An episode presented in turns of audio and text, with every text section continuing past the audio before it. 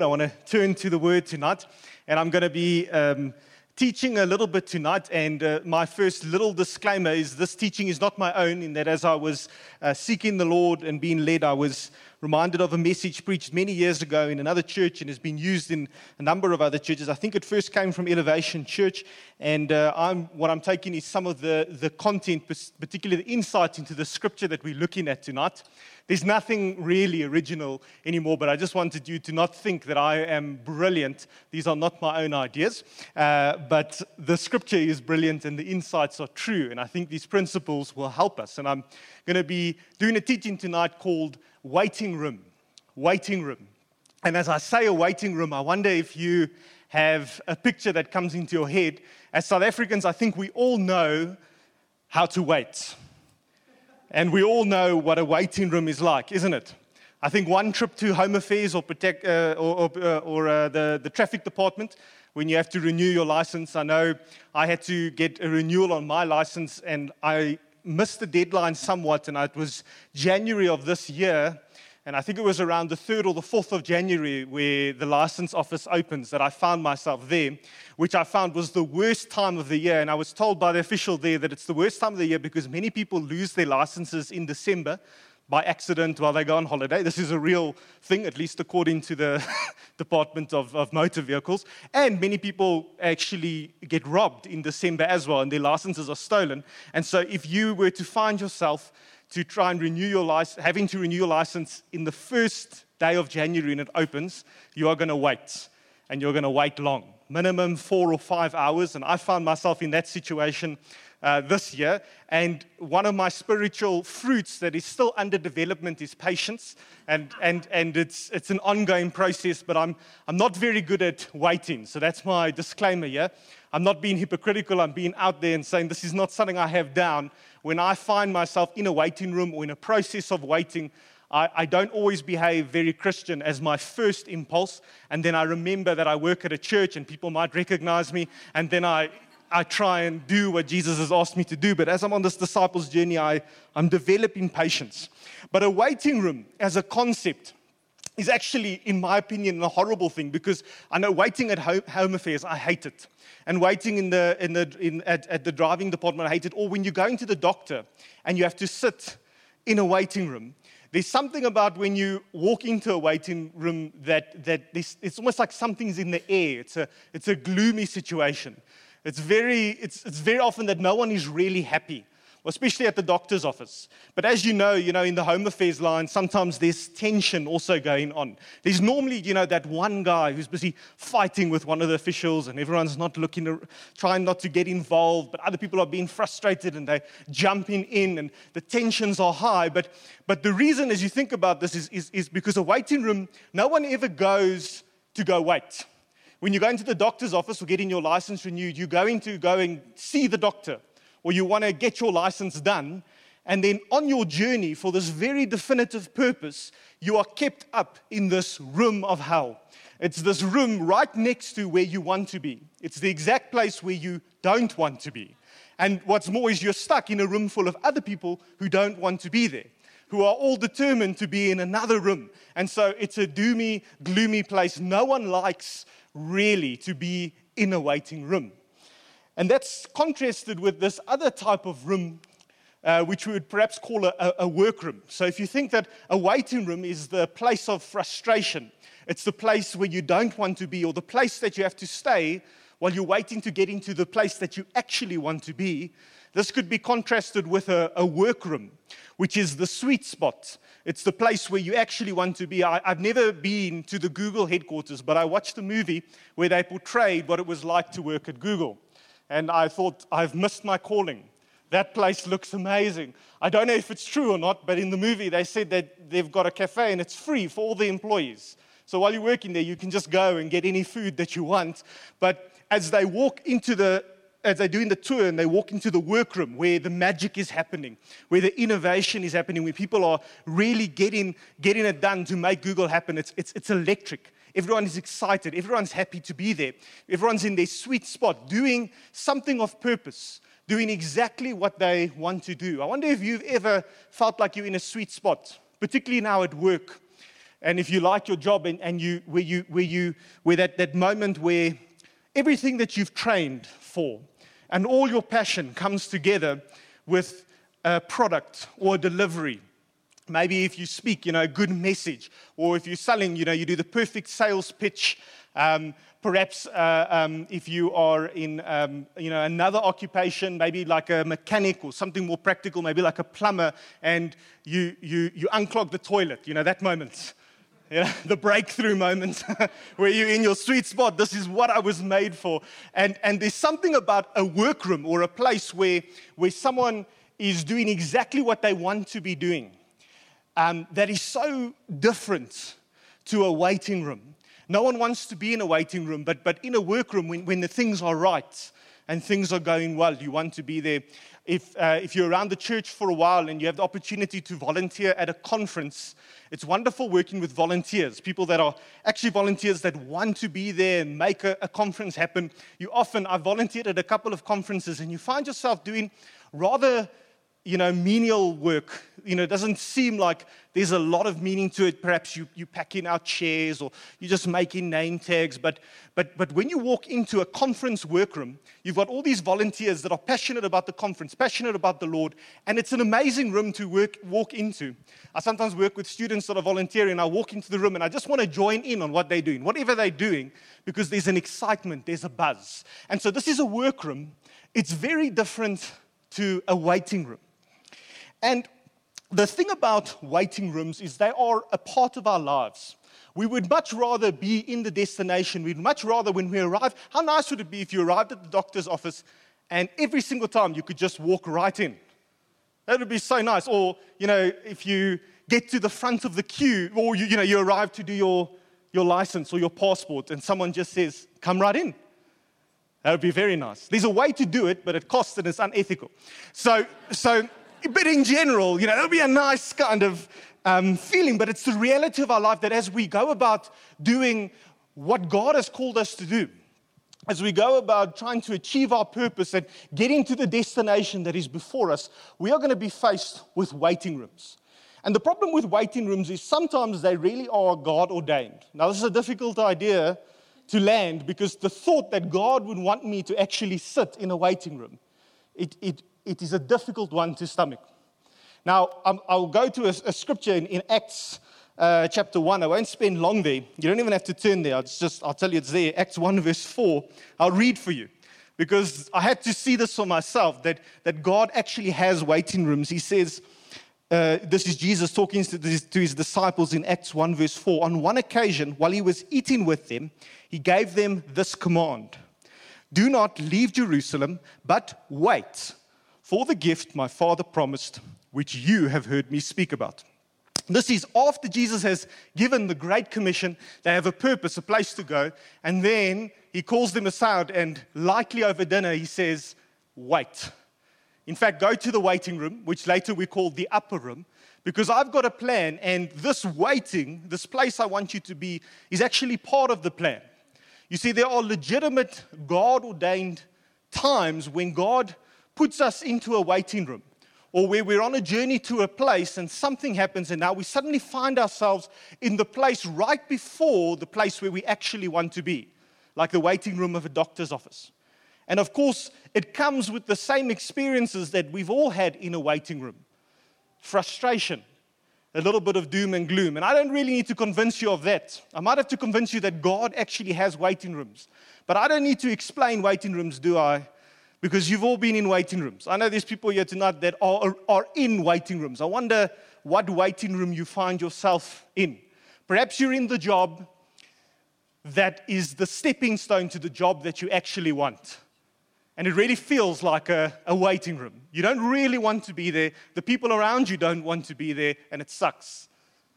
Or perhaps you're in a season of life. I know that there's many here that are in the waiting room to marriage, that you're single and it sucks and you're just waiting to get into the doctor's office, aren't you?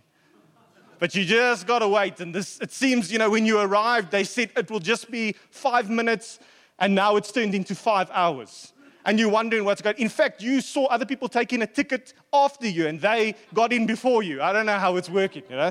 These are waiting rooms. I know that we are in it. Other phases of life, perhaps you're here and you've got young kids, or you're waiting to have kids, or uh, you're about to enter into a work you haven't worked before, and you've been waiting for that first paycheck, but it just hasn't arrived yet. You're sitting on the shelf, and it feels like you're just, just on the other side is what you actually want, your purpose, your destiny. You might find yourself in a waiting room. And, and I don't need to convince you, it's not nice to be in a waiting room. And tonight I'm going to spend some time in a scripture that I think will help us. And it's a little bit further on in Acts. And you can turn there if you have a Bible or if you're on your phone and uh, there's no scripture that's going to come up. It's too large a portion of scripture. I'm going to be just doing a bit of a commentary on this scripture, and so it'll be helpful if you can read it in front of you. There's not going to be something that is coming up, so if you can look on your phone or in a Bible, that will help you. This is in Acts chapter 16, and I'm going to read a story here, and it's a story of Silas and Paul. And Paul is a main character in the scripture, and Silas is a minor character. And of course, we're looking at some of these characters and how the Lord has used them. But I'm picked this scripture tonight because Paul and Silas find themselves in a waiting room. They're on their way somewhere, and uh, something happens, and then they're in the place they don't want to be, and they, they're kind of stuck. They've got to wait. And we can learn some lessons from Paul and Silas on how they behave when they're in the waiting room. And really, our question tonight that we want to ask is, is of, of the Lord is, is Lord, if, you, if you've ordained waiting rooms, and, and if the waiting room that I am in is quite possibly your idea or from you. It's very difficult to figure it out if it's from God or not. But if it's possible that God Himself has put you in this waiting room, how would you have me as a disciple of Jesus behave? How would a disciple of Jesus behave while they're in a waiting room? And we can learn from Paul, and Silas. So that's our question as we read the scripture Lord, how should I behave while I'm, while I'm waiting? And so I'm going to read this portion. We're in Acts chapter 16, and I'm going to start from verse 25, and I'm going to read for you now to verse 37. Some context is that Paul and Silas, a couple of verses earlier in Acts chapter 16, received a vision to go and preach in a different area that they were going. But this was a mandate, it was a clear purpose a place that they had to go. And they were on a mission, they were preaching. They were in a workroom in the sense that they had a sweet spot. They were doing exactly what God wanted them to do. All the miracles was accompanying them. And uh, things got so good that, you know, the, there was real change happening. And they were in a, a city, one of the big converts had just happened to Christianity. I think it was Lydia. And Paul and Silas were just walking down the road and they met a lady who was possessed by a spirit that allowed her to tell the, the future. So it was a fortune teller. And the person that uh, was sort of overseeing this lady was making a lot of money from this fortune telling. And if you read the account before, and I'm not going to read it now, you get the impression that Paul kind of does something almost on the side where he gets frustrated with this person and he actually just turns to them and says, In the name of Jesus, get out. And the spirit leaves this woman as well as, of course, the ability to tell the future, to be a fortune teller. And the person who is busy uh, looking after this woman becomes very upset because, of course, as the gospel is preached and as this unrighteous thing is changed, money is involved. And when money is involved and people start losing money because of the gospel, they get very upset. And in this situation, the man who now whose business was affected by the spreading of the gospel, he plotted against Paul and Silas. And so he went to the magistrate, and Paul and Silas were unjustly arrested. They were arrested for preaching the gospel. And uh, the arrest was, was a bit of a dodgy arrest. You read that they were taken in front of the magistrate, things weren't quite fair, and they were beaten, and then they were thrown into jail. And this is where we get to this scripture. So, Paul and Silas, they're on a mission, but something upsets them, and they are thrown into the longest waiting room of all, which is prison. You have to wait until your sentence is over. And uh, if you can imagine the diversion, everything was going well. They went from a workroom to a waiting room in, in a moment. And beaten and bruised, chained up. Here is Paul and Silas. But they don't do what we would expect them to do. In verse 25, it says, About midnight, Paul and Silas were praying and singing hymns to God. And the other prisoners were listening to them. Suddenly, there was such a violent earthquake that the foundations of the prison were shaken. At once, all the prison doors flew open and everyone's chains came loose. You have read an historical account account of a miracle. Picture for a moment, this is quite amazing. The prisoners are worshiping, well, well, well, sorry, Paul and Silas are worshiping, the prisoners are watching them, and there's an earthquake, and all the doors fling open, and the chains come loose. Verse 27, it says that the jailer woke up, and when he saw the prison doors open, he drew his sword and was about to kill himself because he thought that the prisoners had escaped. Such a shocking, such a real moment that the jailer is in such despair. He sees all the prison doors open and he thinks the only option here is suicide. Because tomorrow morning they're going to come and see that all the prisoners have escaped and I'm going to be executed for negligence. So he draws the sword. He's about to stab himself. Verse 26, Paul, uh, sorry, verse 28, Paul shouts, Don't harm yourself. Don't harm yourself, sorry. We are all here. These are words of hope right before a man commits suicide. Verse 29 the jailer called for lights, rushed in, and fell trembling before Paul and Silas. He then brought them out and asked, Sirs, what must I do to be saved? Such an interesting question. This jailer must have heard the gospel before, and this was the, the catalyst moment where he realizes that the God that Paul and Silas was preaching about was indeed the living God. And, and his response was, I'm convinced. What must I do to be saved? They replied, Believe in the Lord Jesus, and you will be saved, you and your household. Then they spoke the word of the Lord to him and to all the others in his house. And at that hour of the night, the jailer took them and washed their wounds. These were the wounds they'd received from the beating. Then immediately he and all his household were baptized. The jailer brought them into his house and set a meal before them. He was filled with joy because he had come to believe in God, he and his whole household. Miracle moment that affects an entire family. When it was daylight, the magistrates sent their officers to the jailer with the order release those men. The jailer told Paul, The magistrates have ordered that you and Silas be released. Now you can leave, go in peace. You see, this miracle where it seemed that God was opening the gates so that Paul and Silas could come free turned on its head. The whole family comes to the Lord. Now we're at the next morning. We don't know why the magistrate wants to set them free, probably because they had put them there unjustly in the first place. But now a series of events have taken place that Paul and Silas are actually with the jailer at, at his house, not in prison, but the prisoners are all still there. Paul and Silas is there, and then the magistrate's order comes and says, Set the prisoners free. And so you can imagine this new Christian, the jailer, he goes to Paul and Silas and say, Great news. You guys, even though you stayed here the whole night with the prison doors open, are now free almost like leave quietly. and then in verse 37, Paul, oh, Paul, he's always uh, causing a bit of trouble. He says to the officers, They beat us publicly without a trial, even though we are Roman citizens, and threw us into prison. And now, do they want to get rid of us quietly? No.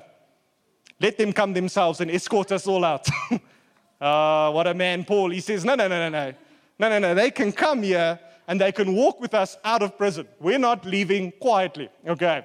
This is an amazing historical account of what really happened with Paul and Silas, but there was a lot going on here.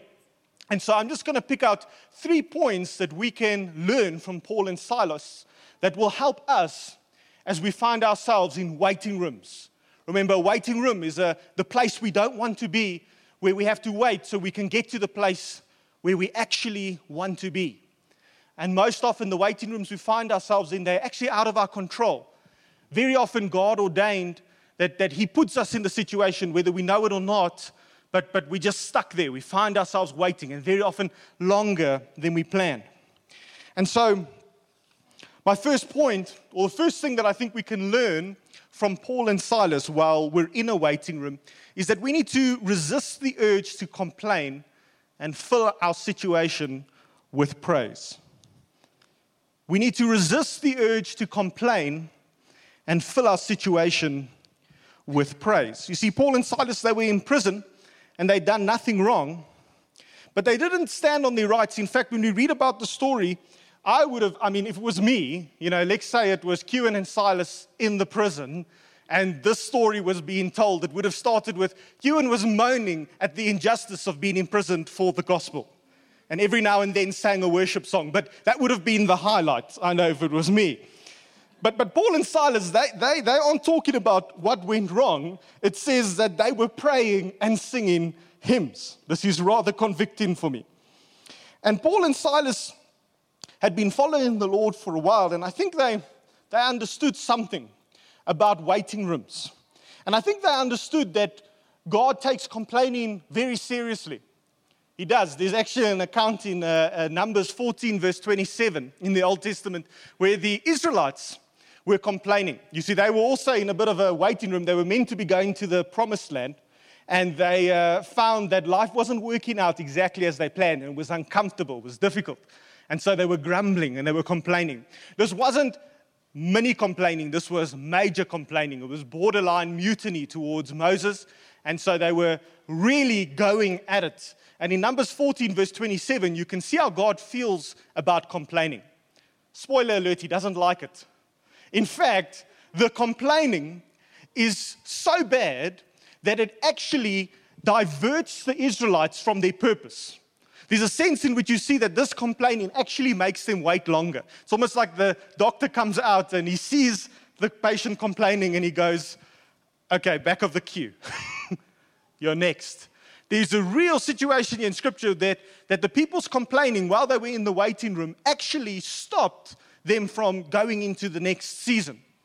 And, and obviously, in a more extreme case, completely destroyed some of their purpose, their ability to get out of the waiting room.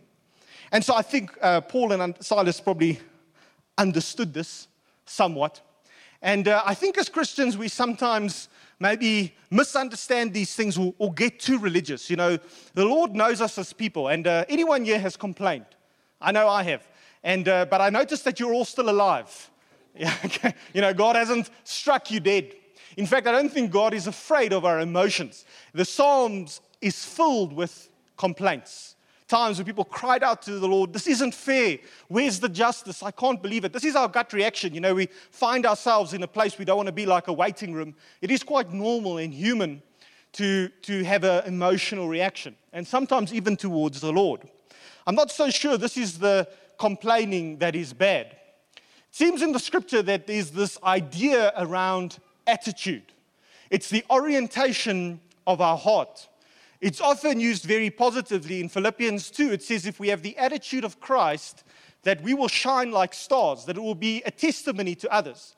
That when we find ourselves in a difficult situation, but we have an attitude of hope or an attitude that somehow contrasts with complaining, that this can be an incredible testimony of the Lord working in our lives. And I, I, if I think about it, I go, you know, must we, because it's difficult, because you feel like you are really in a difficult situation. So must I, must I fake it?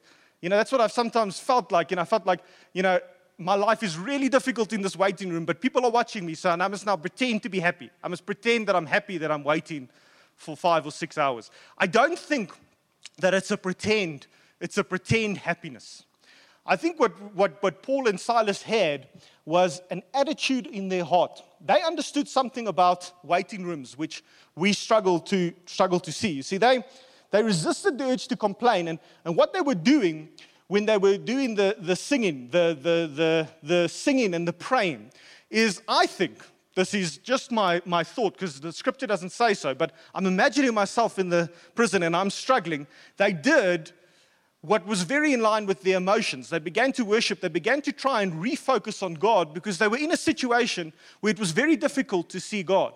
And I know of many people that testify that, that when they are in a dark place or where they're in a situation in their lives where there seems no hope, that as they focus on the Lord, as they lift their eyes up to Jesus, that hope rises within them. I wonder tonight if you were worshiping, if you experienced something of a lifting or a lightness.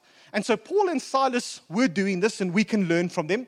And perhaps a nice way of saying it would be that if you're in a waiting room right now and you, and you find yourself grumbling and complaining, perhaps if you see what Paul and Silas did, perhaps a better approach would be to refocus. To instead of looking at the problem and the injustice in the situation, to focus on the Lord and what He is doing. This is what worship can, can do. And it, it's not a fake thing, it's not putting on emotions or putting on a front. It's a difficult situation. But complaining and grumbling is a orientation of the heart where worship seems to be the better orientation. And of course, how other people see us in a situation does matter.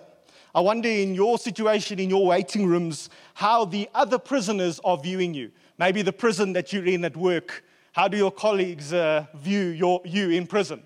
Are they also watching you worship and read Psalms? I'm quite convicted on that. I'm not so sure I can answer a good answer there. Or you've got a very unfair boss, or maybe you're a student and you're surrounded by students that are, that are hateful towards you or treating you badly. If the other prisoners in your situation were watching you, what would they see? There is possibly also a psychological aspect here that I know that when I'm constantly complaining, it starts to be something heavy that is difficult to carry. And sometimes I need to just decide to stop complaining for my own psychological well being. And there is something to it that really, if all we do is complain and complain and complain, we are going to make that waiting room very difficult. In my better days, when I've had to take a trip to Home Affairs, I've pre decided before I go that no matter how long it takes, no matter what happens, I'm not going to complain. I've been successful once or twice, and sometimes I forget, but it's really helped as the attitude of my heart where my expectation has changed. And I go, as I go into this waiting room, I'm going to decide to turn it into something else. And Paul and Silas must have had a perspective that as they went into prison, if they were able to worship and praise in a situation where many of us would have grumbled, they would have had a perspective, a God perspective on their situation. The second point that I want to draw out, or, or we could say that we want to learn from Paul and Silas, is that when we're in a waiting room, we want to preoccupy ourselves by fulfilling God's purpose instead of escaping our problem. We want to preoccupy ourselves by fulfilling God's purpose instead of escaping our problem. You see, Paul and Silas, they were not consumed but with escaping prison. In fact, when the doors flung open, they were so filled with God's purpose. They had their eyes so much on what God was doing that instead of running away, like most of us would have done, they saw the opportunity right in front of them. And in that case, an entire family came to the Lord. Their eyes were open to what God was doing. This is a difficult one for us because when we're in a waiting room, because it's frustrating, we can sometimes spend all our time wishing ourselves away, so preoccupied with getting out of the waiting room that we miss the opportunity in front of us. I think sometimes, as I've heard, uh, this is sometimes how we talk, but it could be the reality. Uh, young parents wishing away the phases of their children's life. I can't wait until they'll sleep through the entire night until they can sleep through the entire night, and I can't wait until they can feed themselves. Until they can feed themselves, and I, I can't wait until they can go to school and I can have some time, and so on and so forth, and, and missing every single phase by being so preoccupied with a future event or trying to get out of the difficult situation we're in. And the reality is that our lives is filled with waiting rooms, periods where we have a next thing coming, but our attitude, what we want to learn from Paul and Silas, is that if we are so focused of every time we're in a situation we don't want to be in, if we're so focused on just trying to get out of that situation, we might miss God in that situation. And God doesn't want that with us. In fact, I believe God wants us to actually look for opportunities to turn our waiting rooms into working rooms. You see, there is a a perspective change that we can have while we're in a time of waiting. Uh, another place that I often find myself waiting is when my wife and I go shopping. And uh, this is not an activity I enjoy. There is no destination that I want. I'm just there. I, I, I would rather just shop online, but it's something that we do. And we found something that, that actually works. And, and, and uh, for, for quite a while, I, it used to be a huge frustration for me. We'd go out for an hour, it'd feel like eight hours until I had a bit of a perspective change. I thought, well, I'm going to be sitting there. So what happens when we go shopping is she goes and shops, and I find, or she normally finds me a bench to sit on. Or uh, if we go into maybe like a Mr. Price home or something, a couch if I'm lucky. And I will normally sit there for about half an hour or how long, ever long it takes. And I will just sit there and she will go off shopping. And this really helped us in our relationship. But I, I started using that time. What I would start doing is either downloading podcasts or bringing things to read so that I would, could work in that time. It wouldn't, I wouldn't just sit there waiting, I would actually sit there working. So it was an opportunity to turn my waiting room into a working room. And you know, when you work in, the time passes quicker.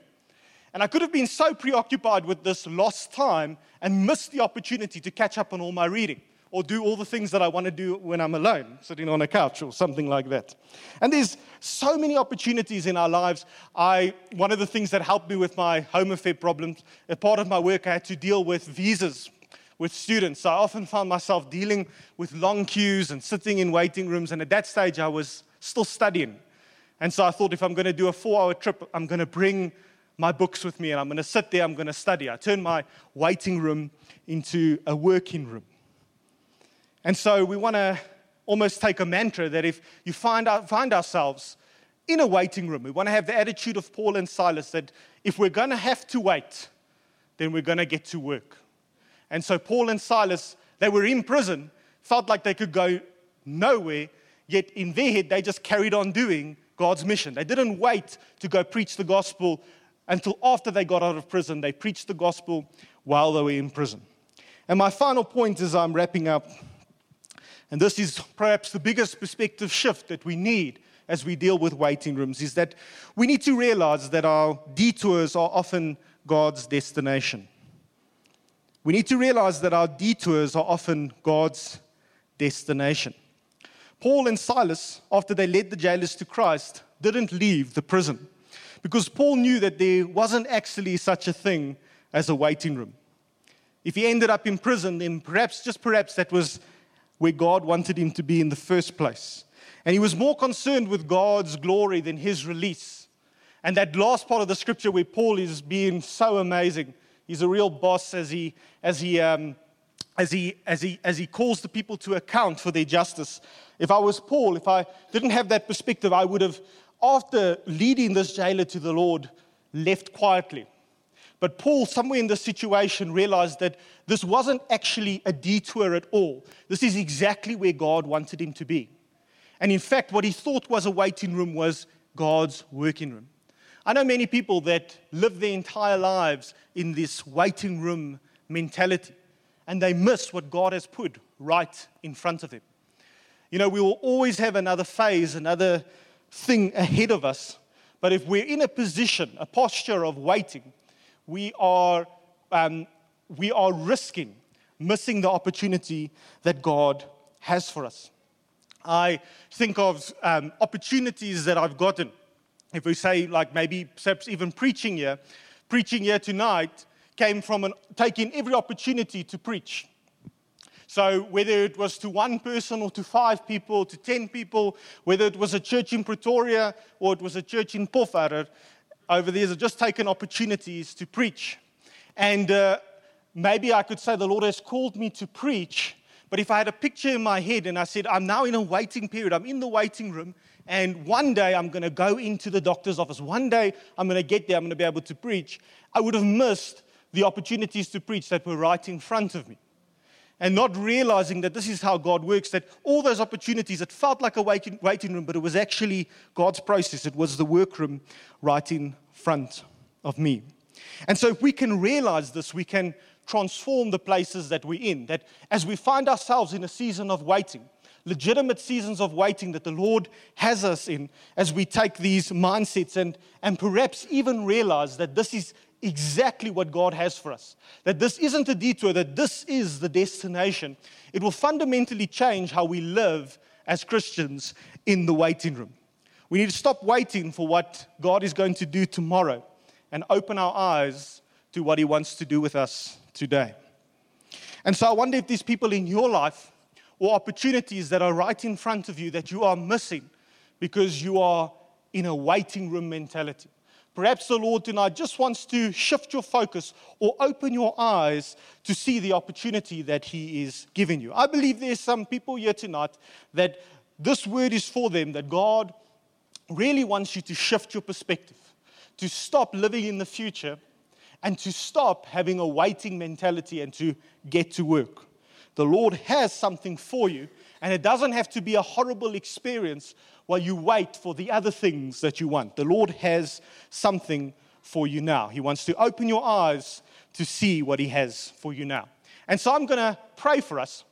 And this is a prayer, and it's just a simple prayer. It's a prayer of repentance, firstly. For if you find yourself in a place where you've been complaining, you know, I will pray this prayer as well, because it's my gut reaction to say, you know, Lord, I'm, I'm sorry for complaining. I'm sorry for not being a Paul or a Silas and the effect that that has on those around me, but even on myself. If you feel like you've been grumbling or complaining, this prayer is for you. And uh, it's a commitment then from there to go, Lord, I want to turn my waiting rooms into a workroom. So if you want to pray that prayer, you can pray with me. You don't have to stand. Here we go. Lord, we want to open our eyes to you, Lord. Lord, forgive me for my whining. Forgive me for my complaining, Lord. I've hated being in a waiting room. But I am grateful, Lord, for the ministry that you have already given me. We have nothing to complain about, Lord. We thank you for the waiting room you have us in. Open our eyes, Lord, for what you want us to do now. Amen. The Lord has been working in your heart, or you feel stuck after this, there's going to be prayer teams here. You're welcome to come and pray with them.